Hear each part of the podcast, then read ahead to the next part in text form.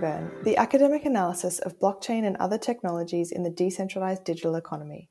I'm your host, Kelsie Nabben, and we are tuning in remotely again from lockdown from the RMIT University Blockchain Innovation Hub to bring you guests and test frontier ideas. Today, we're talking to Dr. Alexia Maddox from Deakin University uh, and Swinburne University on dark markets and blockchain. Alexia, welcome. Thank you so much for having me, Kelsie. It's great to be here. Great to have you on. So, first of all, it might be helpful for you to explain what are dark markets and how on earth did you end up studying them? Definitely. Uh, so, I ended up studying dark markets, darknet markets, or crypto markets uh, because of my collaboration with Monica Barratt. And Monica is a specialist in um, drug policy as well as media and um, into the internet and how sort of uh, people who use drugs access them and each other through the internet. So that was her founding um, background.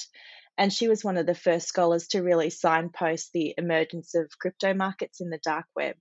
And uh, at the time when she was launching the research into that, she was also uh, pregnant and had to go on maternity leave. So she cast around in her mind for someone who might wish to do the research with her, the ethnographic work for understanding how people who use drugs were accessing crypto markets and what impact that had on their drug use. And uh, happily, she she thought of me, and so I'm a, a digital sociologist or a sociologist of technology and I specialize in how communities use uh, online spaces to connect with each other. So it's a very basic premise for me, but community studies are in my wheelhouse, as well as how uh, people and technology kind of imbricate, imbricate um, or come together and, and what that creates for us, uh, both in terms of collective practices and also our, our visions of the future. So that uh, that background in community studies really kind of made her think of me, and happily, I was really able to do it. Um, so that's kind of how it came about was was um, through my work with Monica and, and her knowledge of my ability to engage with communities, particularly in online spaces. Awesome, and you've done some really interesting work in this space, not only in your findings through the research process, but also around uh, methods and methodology, which we can uh, dive into. A quick question when you mention crypto markets, are you talking about cryptography or cryptocurrency or blockchain? How do you delineate there? So, crypto markets is a term that was defined by James Martin, and he's a criminologist. And really, he was talking about how uh, encryption technologies are being used in um, the dark web, which is, for example, Tor, um, the Tor browser, as to, to create these secure marketplaces that allowed for an eBay of drugs. so essentially, uh, crypto markets are using cryptography and other forms of um, privacy technologies to allow anonymous users and publishers to engage in these environments. And uh, crypto markets or darknet markets are essentially a platform like eBay or Amazon, uh, where people can um, buy and sell from each other. So it's, in theory, a peer to peer technology that's operating through anonymous um, interfaces and practices. So within crypto markets, anonymity is is key and king, and uh, people use different forms of, of privacy technologies for types of operational security. So the the the primary um, incentive, of course, is is that people would like to access drugs, whatever type of drug um, they choose. And some of those drugs are uh, illegal in some countries or not not accessible other than via script. Um, but it's quite sort of different. So these markets operate to a global consumer audience.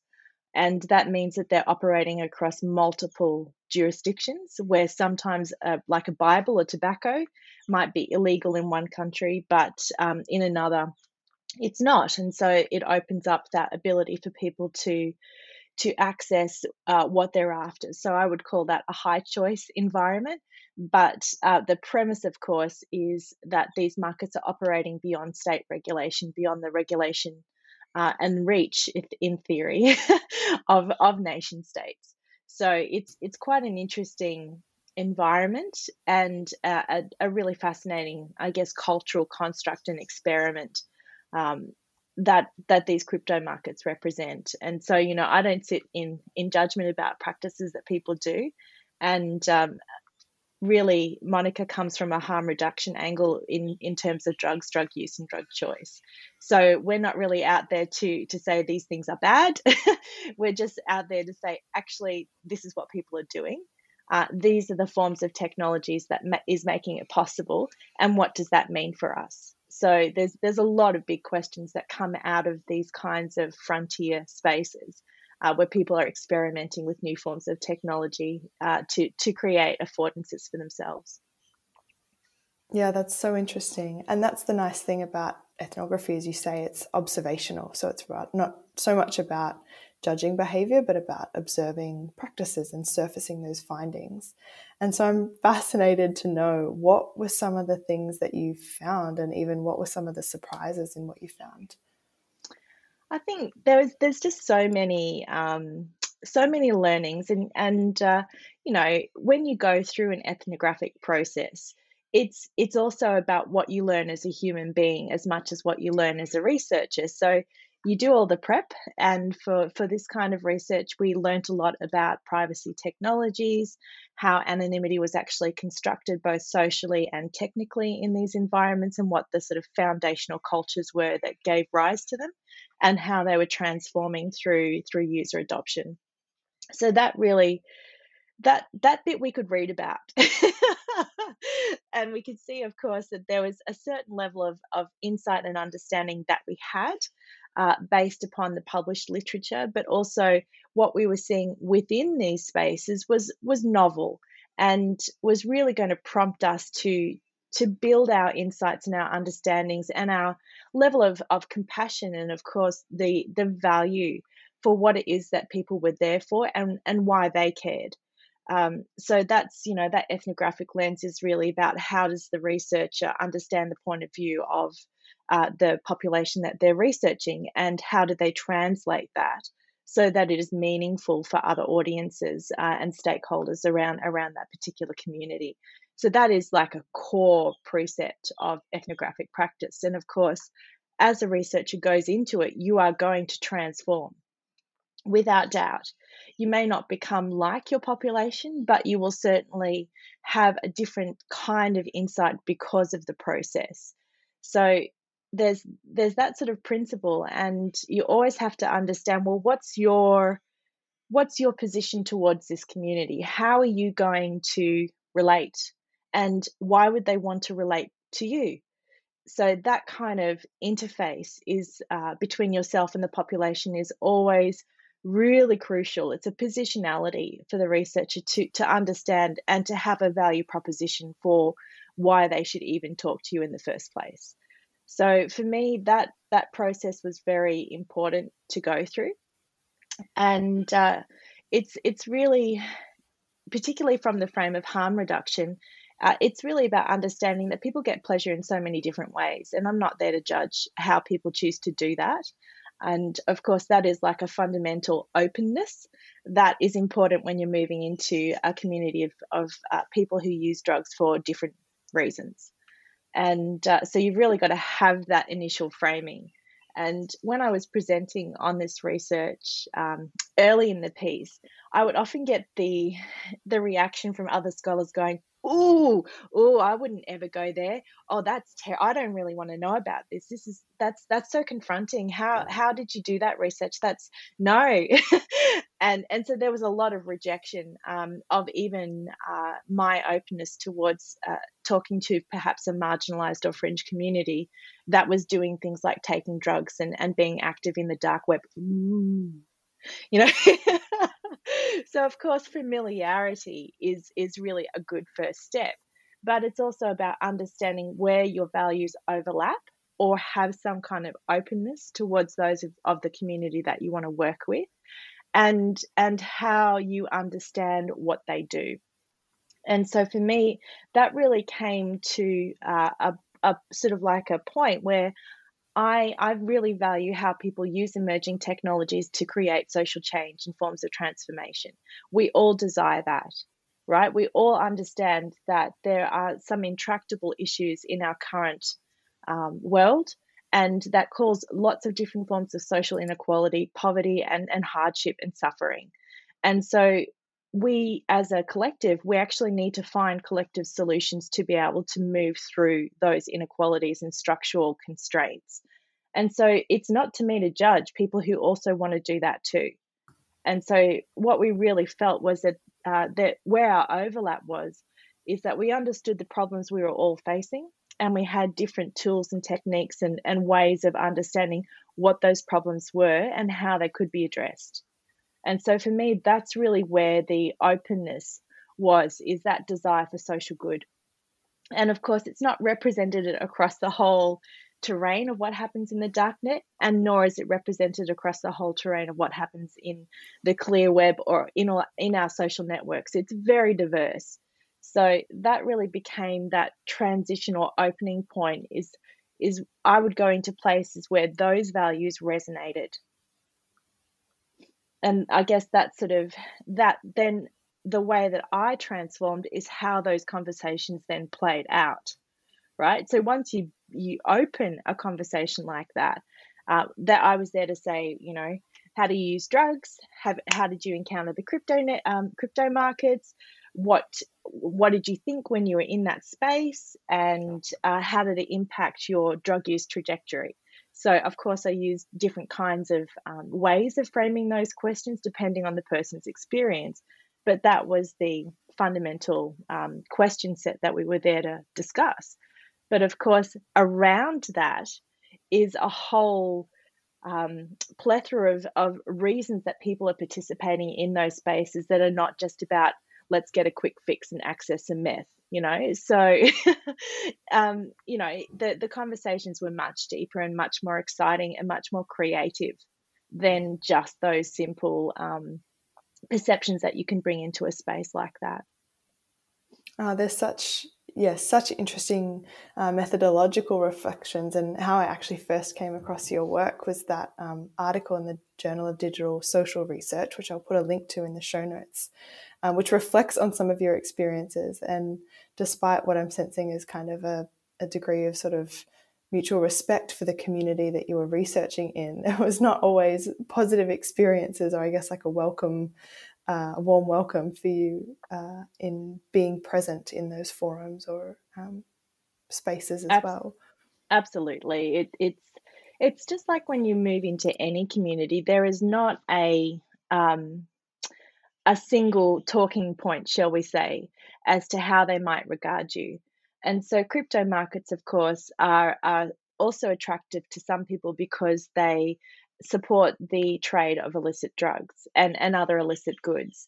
So that then, of course, has this um, this association between what we're doing is illegal. Therefore, anyone who's not us is is likely to um, think poorly of us and perhaps represent forms of law enforcement to judge us.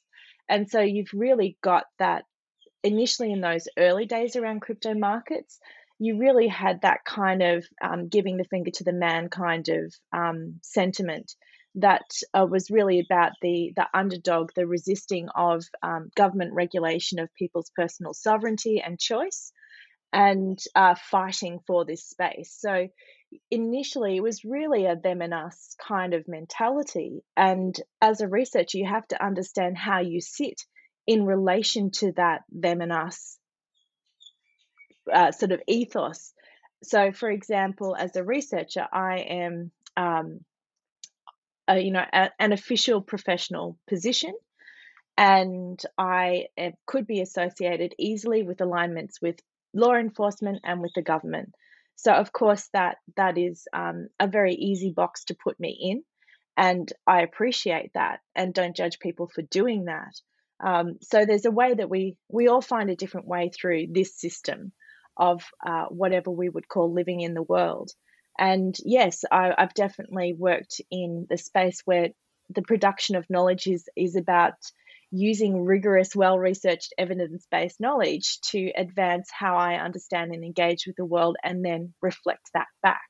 So, my ability to work from professional positions and, and talk with the government, talk with kind of um, you know, uh, the higher levels of, of policing and all of that around criminology, around drug policy. That's what Monica does, for example, as a part of her work. So it's really just about representation, both how you look to someone else in the community and how they might easily put you in a particular category of the other. At which point, then, uh, being female, being a professional academic, and uh, coming in there with these outside questions to talk about your drug use is totally the first step to being told to fuck off, so to speak. You know, so if you don't understand that that's the nature of um, the type of community that you're working with, then it could come as a real shock of course, that you are rejected, that um, you're not well received in the community, and that you are actually attacked for being present in these spaces. So for us, that's not shocking, but it definitely wasn't fun. And, and definitely as a part of the research, uh, you know, being in that space, uh, one of the, the ways that I framed it in one of the papers is just like being a female in that space is like being a goat on a rope. You know, you're there, you can't leave, and of course you're going to attract people's attention and it may not always be good so so definitely that's that's just a part of understanding um, your position towards this community and what their fears are as well as their real fears of course. That's um yeah very insightful reflections on your sorry time about the, uh, still... the swearing. We can edit that later. Maybe we'll see. I'll ask the policy. Um so I'm interested in seeing how these communities are relevant to blockchain because from some of the things you you've said, it would seem that it confirms kind of every bias or fear against um, privacy preserving technology or, or blockchains, which is kind of, you know, uh, you mentioned, and in theory, peer to peer technology, which is in theory beyond the reach of the state. And I guess a lot of the outside perspectives of blockchain is just that it's, you know, it's used by bad people to do bad things, or it is used for things that are um, against the the um, the law. Yes, so that's that's definitely uh, some of the early perceptions around these types of technologies. Now, these technologies are not inherently bad, right? So technologies are just uh, they're what they can potentially be used for, and technologies, for example, that seek to support our privacy is not bad in a world of, of platform capitalism where our data and our identities are sold and we are targeted and nudged and manipulated by these environments. So, you know, the sense of what agency can be in these environments uh, where you've got a lot of monitoring and surveillance and manipulation, as well as this sense of what is agency and choice for you and to what level do you actually have any control of your personal privacy and data? So these technologies are you know experiments in in in intractable problems that we have in these systems where do i really want to sell my data to uh, to x y and z just for free and easy access to their platform?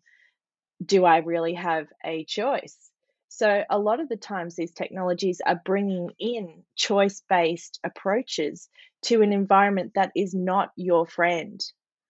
You know, so surveillance is, um, you know, it's people are quite happy to sell their to to give away their personal data for ease of access to platforms and social media, for example, in and and understanding that you know that's they'll be monitored and surveilled through all of that and they think I've got nothing to hide therefore it's okay. Actually, it's not okay. And while you may not have anything really to hide, you may come up against a box that basically disadvantages you without your even being aware of it. So it's that level of awareness and that level of um, fairness that is not necessarily prevalent in these environments. It's kind of stacked up against the individual person. And I do think that that's why a lot of these technologies have come forward as experiments to address that fundamental issue of our current, you know, digital economy, essentially. Yeah, it's a really interesting take on perhaps the importance of these technologies. Uh, why do you think they're, in theory, peer to peer? Well, because there's always something mediating, right? So the te- in this instance, uh, these technologies initially came from this sense of removing the need to trust a third party, and that technology would then become the the neutral, trustworthy system through which to engage with each other. So, for example, blockchain allows for uh, smart contracts. It also supports things like cryptocurrencies, which have been framed as peer to peer money, where I send you money via the the um, and it gets put in the ledger, and that money goes to you. You know, so there's no one taking a cut in the middle. So that whole mediation process is essentially how our current capitalist market economy works is is that there's always someone who's trying to control a transaction and cream off some form of power uh, whether that's in terms of value or opportunity by mediating um, exchanges. So that that's sort of like a, it, it's really sitting at right at the heart of how value exchange occurs within uh, information uh, within currency within uh, contracts and you know so there is real it's there's there's a real traction for it to be able to work that way.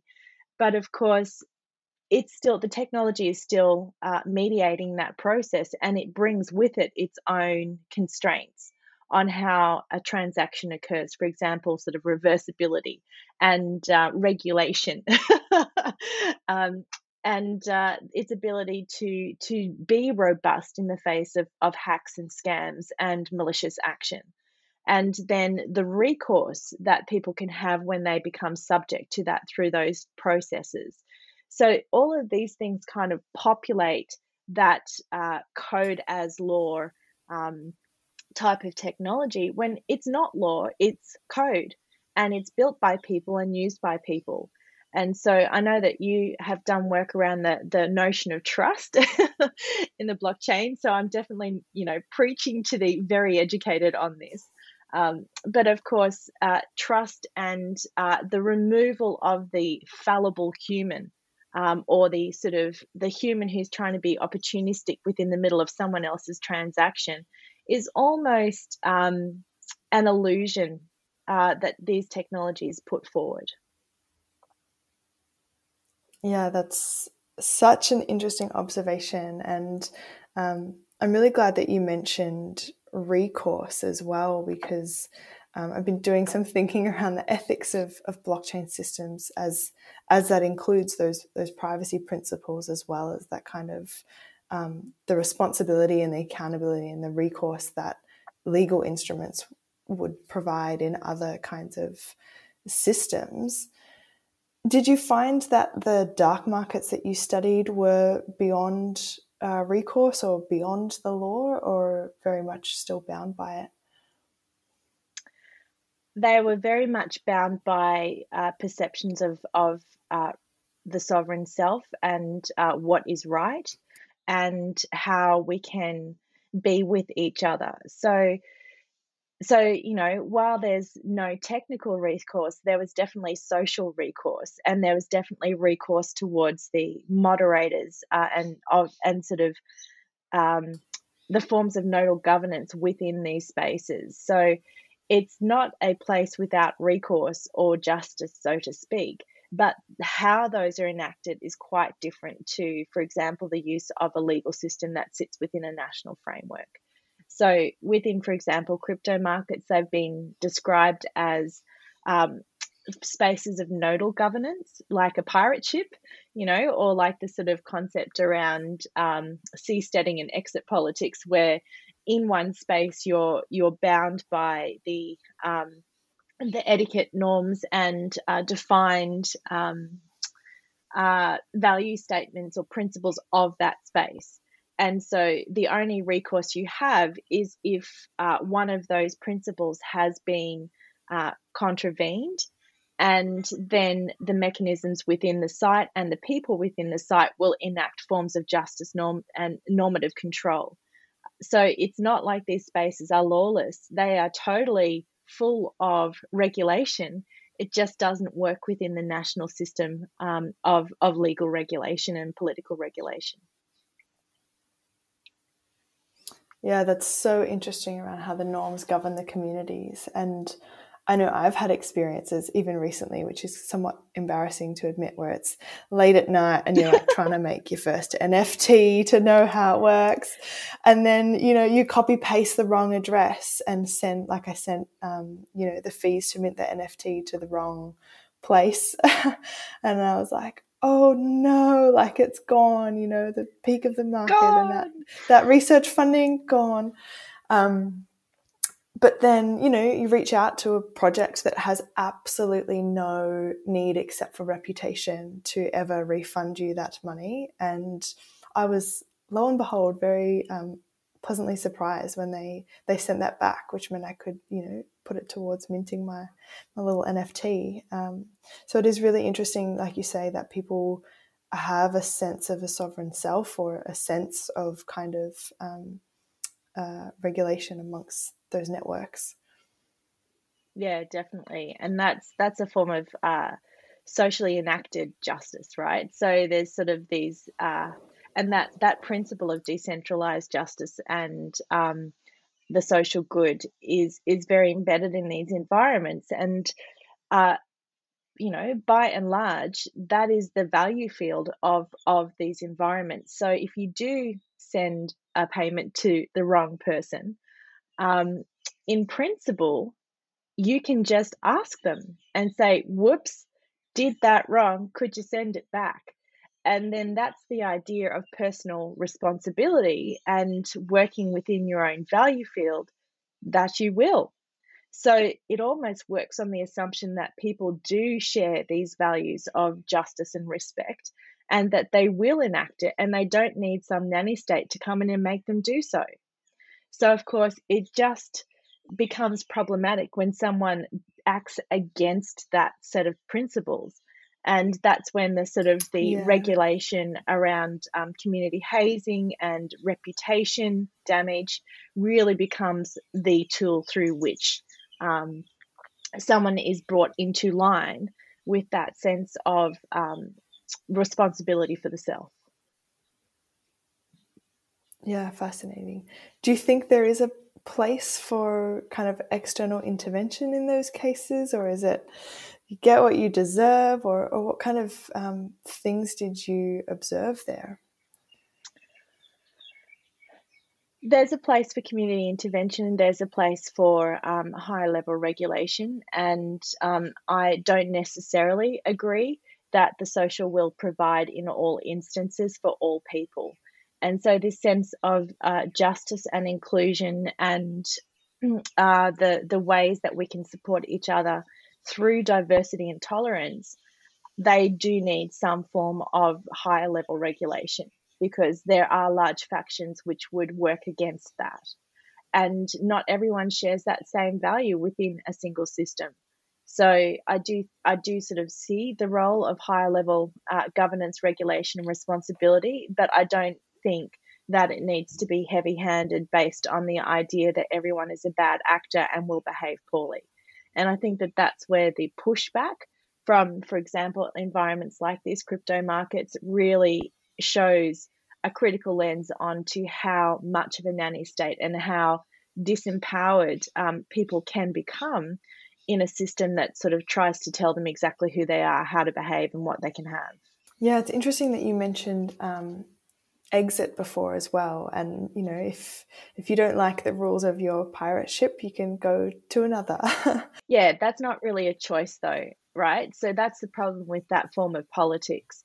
And um, is that it's not a choice. If you, how can you change that system uh, to be more tolerant, to be more inclusive, if there is no mechanism of recourse to do so. The if you don't like it, leave is very rigid, very dictatorial, and it's not fun, right? So that is the problem with exit politics. It doesn't have um, mm. that type of enforced compassion that allows for tolerance and inclusion. So it can be very exclusive um, in a good way as well as a bad way. Such great insights. I'm so enjoying this conversation and these thematic areas around how you define those norms of a community and how you um, establish and enact those kind of governance mechanisms are um, are very live across so many areas of um, blockchain communities. And I love your emphasis on um, these as both social and sort of technical systems. Yep, definitely. Yep. You also have some contributions in a fantastic book called Blockchained to What End. Um, it would be great if you could share um, share some of these, I guess, including uh, some sort of further critiques of blockchain technologies. We kind of continue to teeter this balance between um, what can be learned and, and what's sort of still very much a work in progress. Definitely, it's it's a great book chapter that one, um, blockchain to what end, and I would have to say that it was written in collaboration with Luke Heemsbergen and Robbie Fordyce, and so they are the brains trust with a lot of the media critique, and I really sort of brought into that discussion the um, the social insight, which you know I've given you a bit of a um, a word cluster around. Um, so I guess the sort of things that uh, we picked up in that work that I would like to really talk about is the idea that these radical decentralized systems are resisting um, sort of forms of centralized control. And working with Luke and Robbie, you know, they provided this beautiful framework of how media that actually comes as a radical resistant force gets absorbed into these centralized structures such as banks. Um, so you know it's it's a bit idealistic to think that we can always stand at the fringes and push against large scale social forces and saying, ha ha ha, you're wrong, we found a ray around you. When in order to get acceptance, they have to in some way relate back to those structures. So that's sort of like the first point of it is that blockchain is not a solution to um, the structural inequalities that we have within centralized processes across governance and uh, business. So it's not going to break that stranglehold where the individual person tends to become subject to you know forces of debt forces of um, unemployment forces of poverty um, just by introducing a new technology that can kind of do things differently so it's not going to be that solution but it can be a part of that solution and it can be a critical lens for us to see what kind of problems we are actually facing so, you know, it's really got that capacity to act as a critical lens. But it doesn't, for example, solve these issues of visibility and tracking. So, you know, for me, the uh, one of the points that really came out of that article was around this high idea that to make to track everything allows us to see everything and in that to uh, deal with injustices to find social to find peer-to-peer solutions or you know ledger based solutions to actually make the invisible visible. So that of course is has a great um, asset to it as, as long as we've got the maturity as a society to then start to engage with that that problem and that concern so making things visible is not a solution in itself it's what we actually do when we see the kinds of issues that we are revealing through these tracking technologies. So you can either see that as an optics of control or an optics of hope that these types of um, technologies bring forward to us. But in doing so, I have this kind of personal aversion to the to the tracking and tracing of every object and every person under the sun. I think that there needs to be spaces where things are liminal, things are unseen, uh, that that we can actually move through uh, spaces of uncertainty, and that they actually allow for forms of change and social transformation. So I'm not, for example, a fan of the use of blockchain to to document all people and all transactions and all objects and give them a place in the world. Um, so those are the sorts of, I guess, critiques that uh, I would bring in, and you know how these kinds of technologies then position people as having to be the meat space that resolves uh, forms of data inequalities you know rather than the uh, that the technology itself creates through oversights absences and assumptions or expectations as to what people will do for it you know at what point are we being uh, subject to the technology versus being able to move into a transformational uh, space of positive social change you know those are the questions that um, I were, was really bringing to to that discussion with with Luke and, and Robbie. Yeah, and perhaps that's where some of those illusions enter around um, the kind of benefit of kind of coded systems. That dichotomy yes. that you've highlighted here is also really interesting around, um, I guess, you, you say in one of your pieces, not all darkness is bad. It can also mean privacy. And you mention of liminal spaces, which I'd love for you to uh, further articulate. But then these technologies actually are transparent, as you say. They record transactions on a public ledger. I've got so many different ways to respond to that point. uh, so I'm just uh, trying to think of of um, where to really start. So the as you can see for me, there's this tension between uh, making transparent social practices so that we can see and deal with uh, what they create amongst us, whether that is good or bad. So, definitely, you know, there's some, for me, some kind of, uh, I do ascribe to some level of the importance of transparency. For example, in the political process, in decision making processes, in ledger based processes. So I really do think that there is a value for that. Uh, as I've said, you know, there there is there, there needs to be the flip side of maturity in social conversation and um, dialogue to be able to deal with the challenges that, that arise when we become transparent to each other rather than conforming to social norms and sweeping into private spaces these more uh, radical or hidden practices that we all desire but can't necessarily reveal.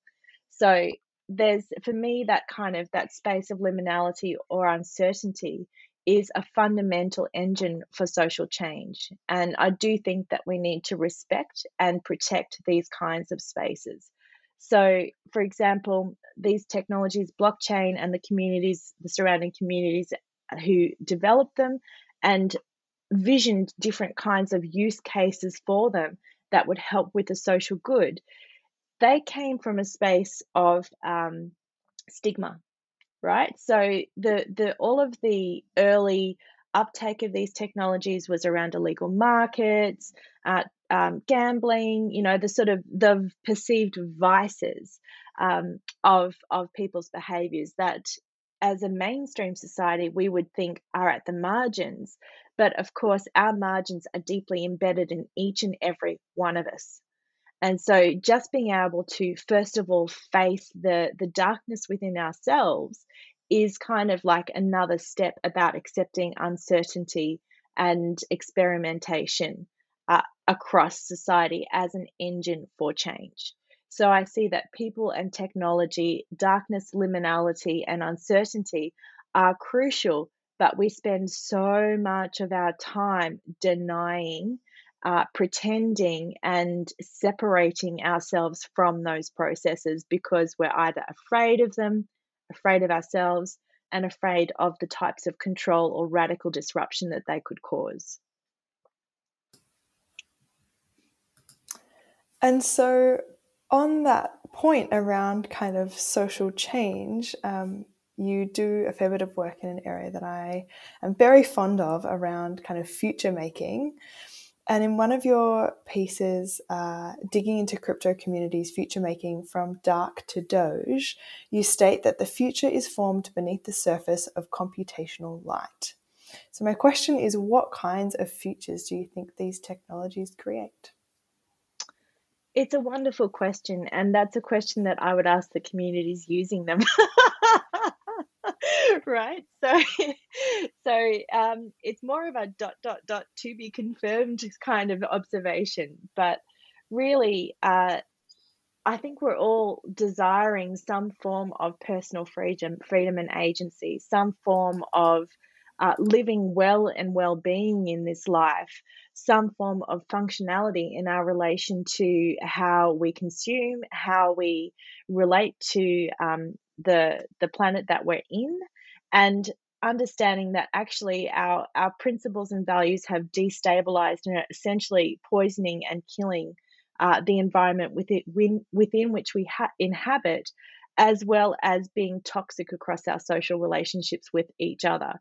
So we've kind of hit that point where it is now 100% evident under whatever guise you want to look at it that things are not going well for us and our relationship with each other and with with the world that we live in. And our practices are actually toxic. So for me, a lot of the questions towards social good, whether that's at the very basic level of how do we get X to Y without, you know, creating waste, um, really are a part of this question that these technologies, uh, the types of encryption technologies that we're talking about, and blockchain are also a part of that very important conversation.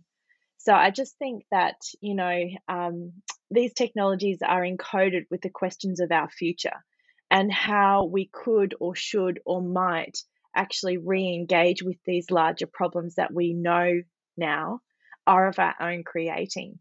So, of course, the future is of our own creating as well. And so, what are we going to do with it? And that's what I really think they they bring for us as a potential of a new way of talking about it.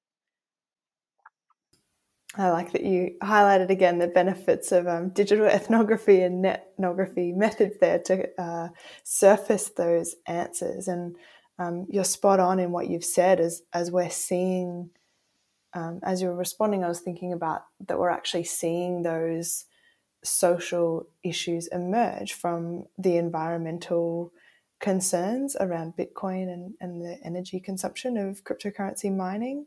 Yeah. Um, to the other contributor or alleged contributor to the big market crash that just happened, which is, um, you know, China's uh, most recent ban on the market. So again, it's that external intervention and that interplay really between um, kind of state and and crypto uh, markets taken in the, the broadest sense of cryptocurrency, I guess.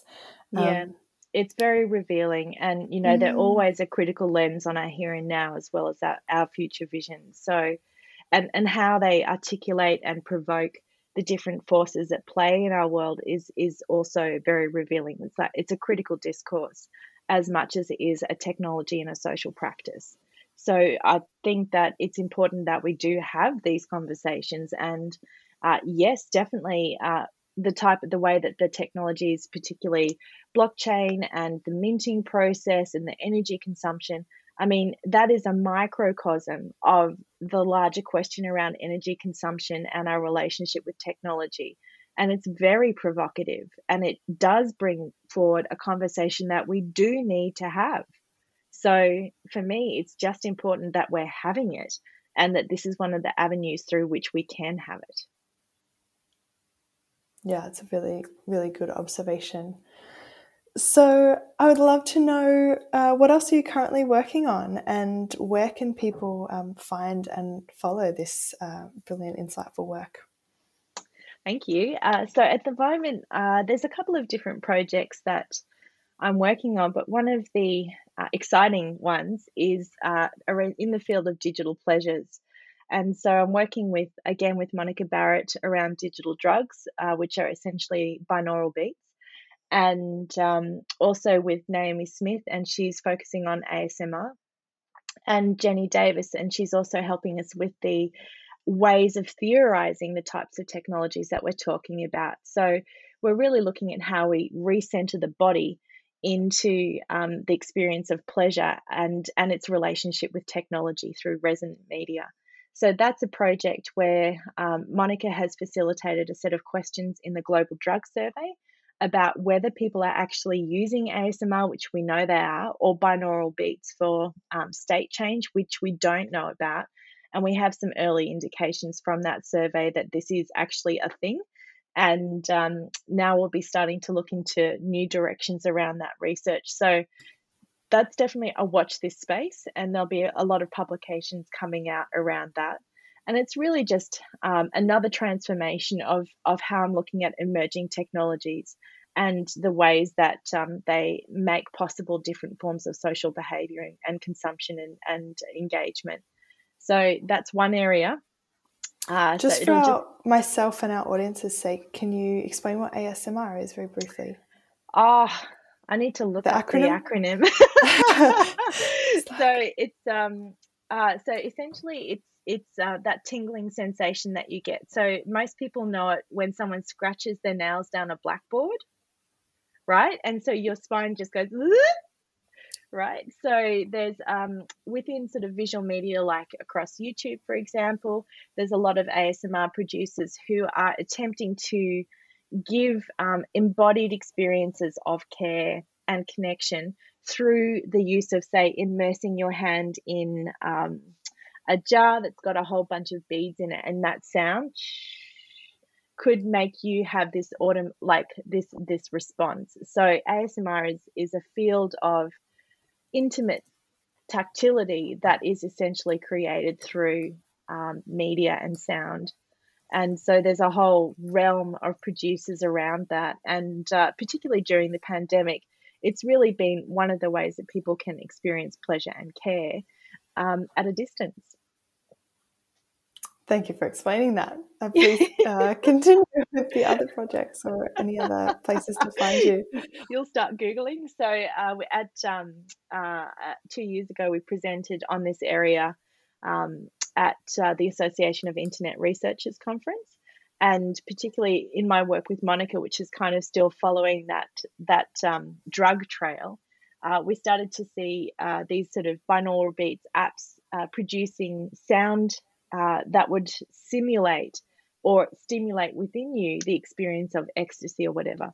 And we were just thinking, well, is that just like marketing? So there's a whole bunch of work which is is really about um, that this doesn't really have an effect.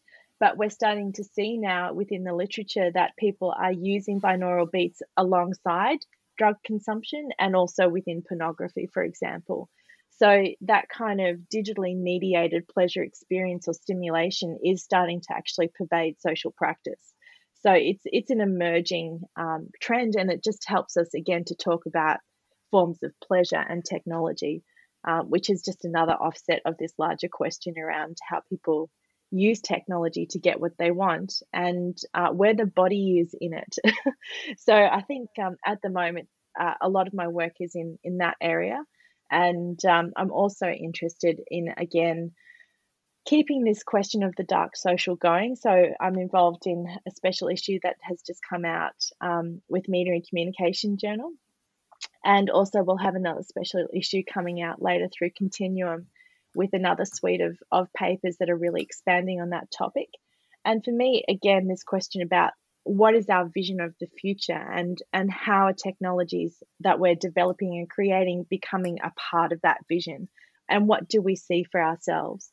So that's that's another area that's a, I guess a long slow burner for me which is about this question of, of social transformation and the different uh, types of communities that are out there and their vision for the future so and how they think technology plays a role in that um, so I'm kind of, you know, working in this very frontier space um, of people and technology.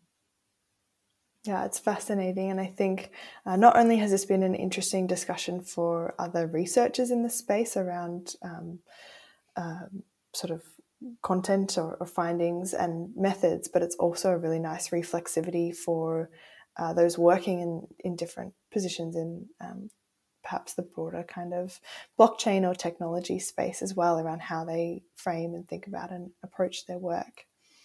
So, in respect for your time, I'll say thank you so much, Alexia Maddox, for joining us. And uh, thank you to our listeners for this episode of Mint and Burn.